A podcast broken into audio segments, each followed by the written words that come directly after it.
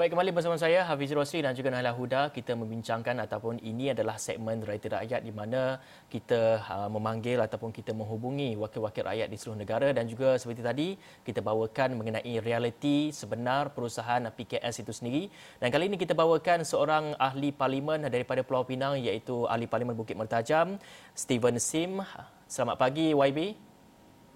Uh, selamat pagi. Baik, baik Wabi, kalau kita tengok uh, di Pulau Pinang pada ketika ini iaitu melihat kepada statistik COVID-19 uh, di Pulau Pinang hanya tiga mukim saja berada pada zon kuning iaitu uh, dengan adanya satu ke 40 kes dan selainnya adalah pada tahap hijau iaitu dengan tiada kes. Dan ini menunjukkan satu perkembangan yang menarik tapi itu di peringkat uh, Pulau Pinang. Kita akan pergi dulu melihat kepada isu tempatan iaitu isu di Bukit Mertajam terlebih dahulu. Dan kalau kita nak tahu apakah isu utama di Bukit Mertajam ketika PKP ini dan mungkin uh, YB sini dapat ulaskan sedikit dari segi uh, sumber ekonomi di sana dan apa agaknya keluh kesah rakyat di Bukit Mentajam itu. Okey, uh, terima kasih uh, Afizi ya, Afizi dengan Laila di sana dan uh, salam sejahtera kepada anda semua. Uh, saya rasa kalau di, di Bukit Mentajam sebenarnya isu yang kita hadapi uh, bukan isu yang luar biasa sangatlah sebab kes COVID di Bukit Mentajam pun agak terpencil. Uh, mungkin di pinggiran kawasan Parlimen Bukit Mertajam kita ada beberapa kes tapi itu pun saya rasa dah uh, sekarang dah uh, sudah sembuh kembali. Jadi saya rasa isu yang dihadapi oleh penduduk dan juga uh, Bukit Mertajam secara amnya ialah isu di mana kita terpaksa berdepan dengan satu keadaan perintah kawalan uh, kawalan pergerakan. Hmm. Jadi bisnes tak boleh buka, uh, anak-anak tak boleh pergi ke sekolah, uh, Uh, mungkin juga ada orang yang terputus gaji mereka ataupun ada juga orang yang uh, tak dapat uh, uh, uh, tak dapat pergi kerja. Contohnya orang-orang yang kerja uh, upah harian. Uh, mereka tak dapat pergi kerja jadi ada yang kais pagi makan pagi maka itulah uh, situasi yang dihadapi. Saya rasa ini situasi amlah secara ya. am di seluruh Malaysia. Ya, tapi YB mungkin boleh perincikan sedikit, mungkin satu, dua cerita yang uh, YB dengar sendiri daripada penduduk di Bukit Mertajam, mungkin uh, dalam tinjauan YB sendiri di kawasan bila turun ke Padang, mungkin ada dengar satu, dua cerita yang boleh kongsikan dengan penonton pagi ini.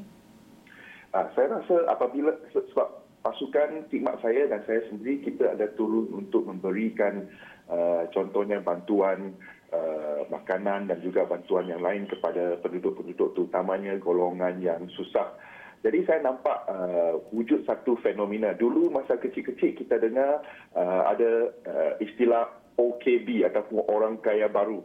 Hmm. Sekarang saya nampak ada fenomena baru iaitu OMB, orang miskin baru. Di mana mereka sebenarnya dahulunya ada sebelum PKP, sebelum wabak COVID, dia ada pendapatan yang tetap contohnya ah, dia menjual burger ataupun sebagainya. Jadi pendapatan keluarga mereka cukup dan setelah uh, mungkin isterinya pun bekerja sebagai uh, pekerja kerajaan.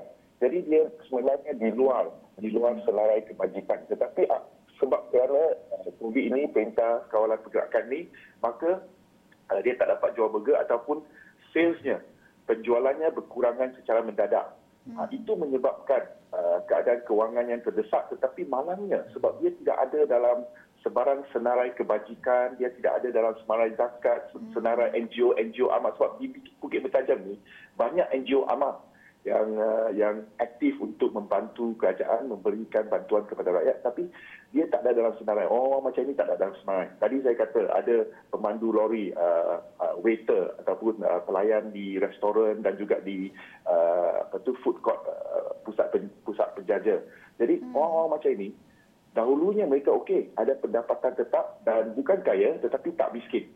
Uh, jadi inilah golongan yang uh, kita tengah bantu sekarang dan uh, saya dapatlah banyak uh, isu-isu macam ini iaitu fenomena orang miskin baru di mana mereka sebenarnya bukan orang kaya tetapi tak miskin tetapi oleh kerana PKP maka dia jatuh miskin mungkin sementara mungkin akan berlanjutan kita tidak tahu. Uh, jadi ini saya rasa antara perkara yang uh, amat penting yang diberi fokus uh, patut diberi fokus. Ya.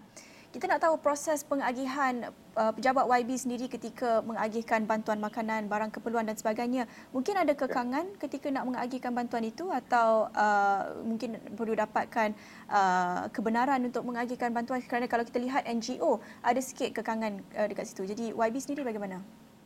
Uh, setakat ini syukur uh, pihak berkuasa uh, terutamanya PDRM telah memberikan uh, ruang dan kerjasama kepada kami lah untuk uh, menjalankan tugas kita terutamanya dalam dari segi pengagihan makanan. Setakat ini saya saya setiap hari bermulanya PKP uh, tim saya uh, kita telah mengagihkan lebih 10,000 pack makanan masak.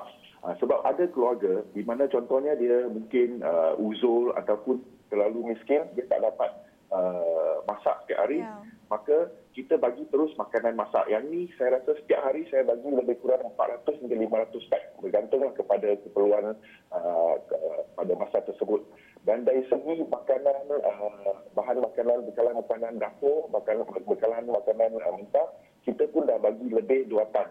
Jadi dalam dalam perkara ini memang saya tengok uh, uh, garis panduan yang saya nampak dalam media. Saya sebenarnya belum terima lagi surat tersebut. Tapi garis panduan kata kena ada hanya boleh tiga orang saja. Saya rasa mungkin itu kena dipertimbangkan semula. Sebab nak nak hantar uh, bertantan ataupun berpuluh kilo, beratus kilo makanan, bekalan kepada penduduk di satu kawasan yang agak besar, saya rasa mungkin tiga orang tidak mencukupi. Lah. Baik, kita nak bertanya dari segi uh, dalam konteks di Pulau Pinang sendiri iaitu kalau kita kalau saya ingin memetik uh, apa yang dikatakan oleh Ketua Menteri Pulau Pinang yang mengatakan uh, proses memerangi uh, COVID-19 ini memakan masa yang begitu panjang sekali. Dan katanya uh, ia adalah maraton bukan lari pecut 100 meter. Jadi YB sendiri sebagai uh, pengarah kempen Pulau Pinang perangi COVID-19 ini dan bagi negeri Pulau Pinang yang kita tahu merupakan uh, negeri yang paling padat penduduknya di Malaysia uh, semestinya menuntut idea dan juga inisiatif yang berbeza untuk memerangi COVID-19 ini dan juga uh, difahamkan juga Pulau Pinang uh, merupakan negeri pertama yang uh, melancarkan Pulau Pinang lawan COVID-19 ini. Boleh Wabi kongsikan apa inisiatif yang dijalankan dan juga apa kekangan dan cabaran melihat kepada uh, kempen Pulau Pinang perangi COVID-19 ini? Ah, boleh.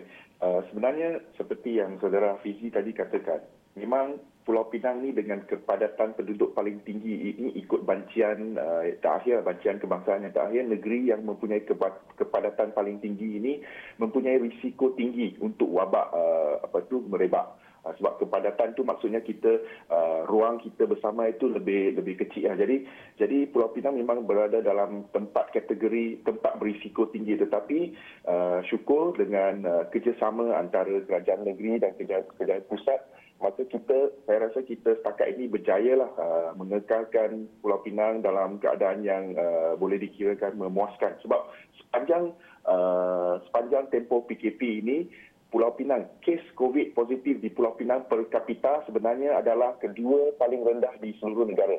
Paling rendah ialah di Kedah yang kes kes per kapita kedua paling rendah Pulau Pinang. Setakat sampai sini lah setiap, uh, secara konsisten saya nampak. Dan antara faktornya ialah saya rasa di Pulau Pinang kita, satu, kita memang uh, orang kata tadi, tadi uh, saudara gunakan uh, perumpamaan yang digunakan oleh Ketua Menteri iaitu maraton larian. Jadi dalam aspek ini saya selalu uh, berseloroh lah saya kata uh, kita sebelum pengadil kata satu, dua, tiga kita dah pecut. Jadi Pulau Pinang mengambil tindakan awal membuat perancangan awal. Tadi dah bagi contoh. Kita melancarkan uh, uh, kempen Penang lawan COVID sebelum PKP di, di, diumumkan. Uh, dan uh, dalam dalam aspek kempen ini kita ada tiga tiga uh, strategi utama yang di, di, kita simpulkan dalam tiga P lah, 3P. Satu ialah P, pengawalan wabak. Ya, jadi kita bekerjasama dengan uh, apa tu kerajaan pusat agensi macam PDRM, ATM, RELA, APAM, bersama dengan PBT kita mengerahkan uh, wakil-wakil rakyat kita mengerahkan MPKK kita untuk turun sama-sama memastikan penjarakan sosial uh, rakyat juga uh, permis-permis perniagaan mematuhi PKP dan sebagainya. Keduanya, P kedua ialah penerangan awam. Jadi uh, Pulau Pinang antara negeri Uh, saya rasa ada lebih kurang 3-4 negeri lah. Ada Penang, Selangor, Sabah dan Sarawak yang mempunyai platform Uh, peringkat negeri tersendiri. Yang yang lainnya dia mungkin lebih menggunakan platform pusat ataupun platform Jabatan Kesihatan Negeri. Tapi uh, empat buah negeri ini kita ada platform tajaan kerajaan negeri. Contohnya dekat Penang kita ada uh, laman web, kita ada laman Facebook, kita ada uh, apa tu uh, channel Telegram, WhatsApp dan sebagainya yang kita gunakan untuk memberikan uh, penjelasan dan pencerahan kepada rakyat. Sebab benda ni kita tak boleh hanya gunakan undang-undang. Kita kena memberikan ilmu dan pengetahuan supaya rakyat tahu bagaimana untuk melindungi diri mereka. Ya. Dan P ketiga ialah pengurusan impact. Di mana uh, saya rasa di Pulau Pinang kita lah antara uh, negeri pertama yang menggunakan uh, pakej rancangan ekonomi yang kita panggil pakej uh, bantuan PK Pulau Pinang dan kita juga merupakan negeri pertama yang telah uh, menyalurkan, mengagihkan uh, uh pakej bantuan PK itu uh, pada satu hari bulan April. Jadi tiga P ini uh, uh, digabungkan dengan uh, uh, strategi-strategi ataupun langkah-langkah kerajaan pusat. Saya rasa itulah yang uh, menjurus kepada ya. keadaan Pulau Pinang yang uh, terkawal dan semakin beransur pulih. Ya. Ya YB, uh, pergi balik kepada uh, maraton, perumpamaan satu maraton bukan lari pecutan. Uh, itu sangat menarik kerana kita lihat kepada PKP ini ataupun uh, normal baharu ini akan uh, dilanjutkan mungkin selepas ataupun pasca PKP ini telah tamat pun uh, normal baharu kita jangka dalam mungkin setahun atau dua tahun. Uh, secara ringkas kita dalam satu dua minit je lagi YB boleh uh, terangkan bagaimana agaknya untuk bantu penduduk di Bukit Mertajam dan juga di Pulau Pinang ini untuk memahami kepentingan uh, untuk mengamalkan melakukan penjarakan sosial dan sebagainya sebagai satu normal baharu dalam jangka masa yang panjang secara ringkas YB? Ah, tadi saya dah, dah kata sebab antara strategi kita ialah P, penerangan kepada orang awam. Jadi penerangan ni kita dah mula sejak hari pertama. Uh, yang ini penting. Tadi saya dah bagi contoh uh, multimedia. Contohnya ada laman web, uh, Facebook dan sebagainya. Tapi selain daripada multimedia, kita juga ada uh, poster-poster dan billboard Uh, contohnya ada billboard yang menarik dia kata tapau balik makan di rumah uh, hmm. uh, yang kita letak di mana tempat. Uh, kalau anda boleh baca mesej ini mak- maksudnya anda telah melanggar PKP balik segera. So, ada mesej-mesej yang kita letakkan di tempat awam untuk bagi penerangan. Dan selain itu kita buat video. Video yang menarik ini ialah video yang kita gunakan pakar-pakar perubatan dan kita buat video pelbagai bahasa. Sudah tentu bahasa kebangsaan kita bahasa Melayu. Kemudian kita buat video uh, Hokkien Pulau Pinang uh, ada ramai mungkin orang-orang tua warga amat yeah. yang guna Hokkien. Kita kita guna Hokkien, kita guna bahasa Tamil, bahasa Inggeris dan sebagainya untuk yeah. menyampaikan maklumat kepada rakyat. Ya, baik.